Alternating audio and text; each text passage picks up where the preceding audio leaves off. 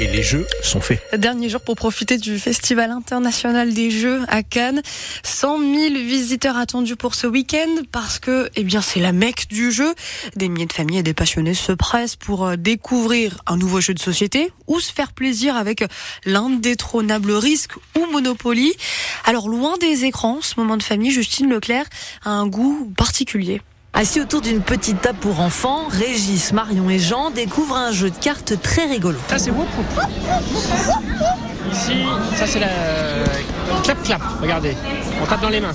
Clap clap. Qu'est-ce qu'il fallait faire En fait, on posait des cartes et il fallait faire des gestes. À l'ère du tout numérique et des écrans, les jeux de société permettent aussi de s'évader, explique Charlotte des éditions Ozo. Nous, on a une grande gamme vraiment qui va du coup de 3 à 8 ans.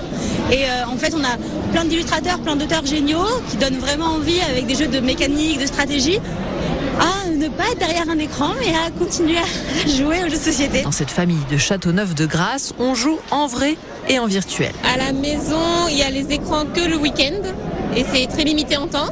Et justement, on cherche des petits jeux qui durent que 10-15 minutes pour le soir, avant le repas, de faire un petit jeu en famille. Léana, 6 ans, a trouvé son bonheur au Festival des Jeux. Le pingouin, il y a des pingouins et après, si on a le même ordre, il faut prendre le pingouin. Le pingouin, gare au requin, premier de cordée, voilà des jeux testés et approuvés par les enfants et qui rivalisent largement avec les consoles de jeux vidéo. Le Festival international des jeux de Cannes se tient donc encore aujourd'hui de 9h à 19h au Palais des Festivals.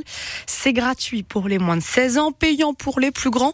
C'est 10 euros la journée, Adrien. Oui, oui, effectivement. Nous aurons avec nous euh, deux membres du jury, euh, juste après le journal aux alentours de 9h10. Et ils nous raconteront comment ils ont délibéré pour les As d'or et comment on sélectionne un jeu. Dans ce palais des expositions, là, c'était la grande cohue, première journée du salon de l'agriculture sous très haute tension. Le président a coupé le fameux ruban sous un tonnerre de sifflets. Et entre deux allées, Emmanuel Macron a notamment annoncé la mise en place de prix planchers pour la production agricole. Mais alors, de quoi s'agit-il exactement, Mathilde Bouquerel? Eh ce sont des prix en dessous desquels les industriels de l'agroalimentaire ne pourront pas descendre dans leurs négociations avec les agriculteurs. Pour définir ces prix planchers, le gouvernement veut s'appuyer sur ce qu'on appelle l'indicateur de coût de production agricole, c'est-à-dire une estimation de ce que ça coûte pour un exploitant de produire son lait, sa viande, ses fruits, etc.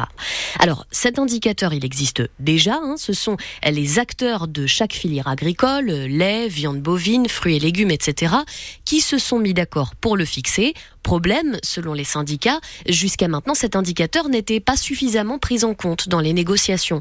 Des syndicats agricoles qui sont globalement satisfaits hein, que le président de la République évoque l'idée des prix planchers, de la coordination rurale à la FNSEA, en passant par la Confédération paysanne, pour qui employer ce mot même de prix plancher est déjà une petite révolution. Et aujourd'hui, c'est au tour de Jordan Bardella de se rendre au Salon de l'agriculture.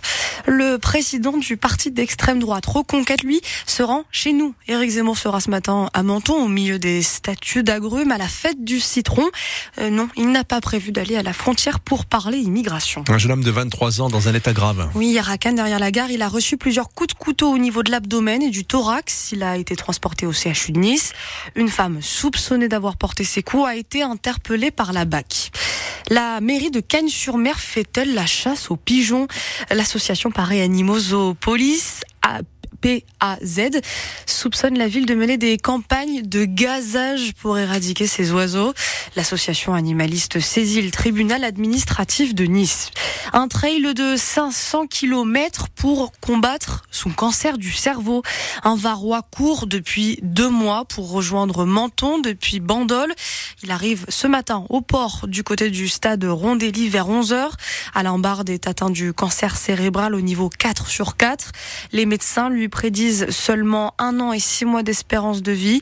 Mais aujourd'hui, il est en rémission. Trottiner sur la pelouse de l'Alliance Riviera pour ne pas chuter en Ligue 1. Le gym, troisième du classement, reçoit le petit dernier Clermont cet après-midi à domicile. Alors pour euh, rester sur le podium, les Aiglons doivent absolument battre le dernier de la classe après trois, après deux défaites. Pour repartir de l'avant, le gym retrouve son capitaine Dante sur la pelouse après son expulsion un peu contestable contre Monaco. Une absence que le Brésilien a très mal vécue. C'était un peu difficile, euh, surtout à digérer. Déjà d'avoir laissé mes, mes collègues euh, plus que 30 minutes à 10 sur le terrain. Et après, c'est clair que je suis pas habitué à, à regarder des matchs sur la télé, mais ça me fait un peu bizarre. Et en même temps, hein, c'est touchant quand tu vois tes collègues à la télé et tu peux rien faire, tu peux pas les aider. Et un match que nous avons perdu, donc euh, c'était pas évident. Mais maintenant, il faut penser au présent, penser de l'avant et penser aux, aux 12 dernières, dernières batailles. Et le présent, c'est l'OGC Nice. Clairement, rendez-vous euh, dès 14h30 pour l'avant-match sur France Bleu Azur. Le coup d'envoi à 15h avec l'ancien aiglon Jérémy Pied au commentaire euh, cet après-midi. Mais juste avant, on suivra la performance de l'AS Monaco contre Lens à 13h un match très important dans la course à l'Europe entre le 5e et le 6e. Le stade niçois a stoppé net dans sa série à succès. Les rugbymen s'inclinent 16 à 19 face à Suresnes hier soir, mais grâce aux six dernières victoires, le stade reste premier du championnat. La prochaine rencontre est dans une semaine avec la réception de Chambéry.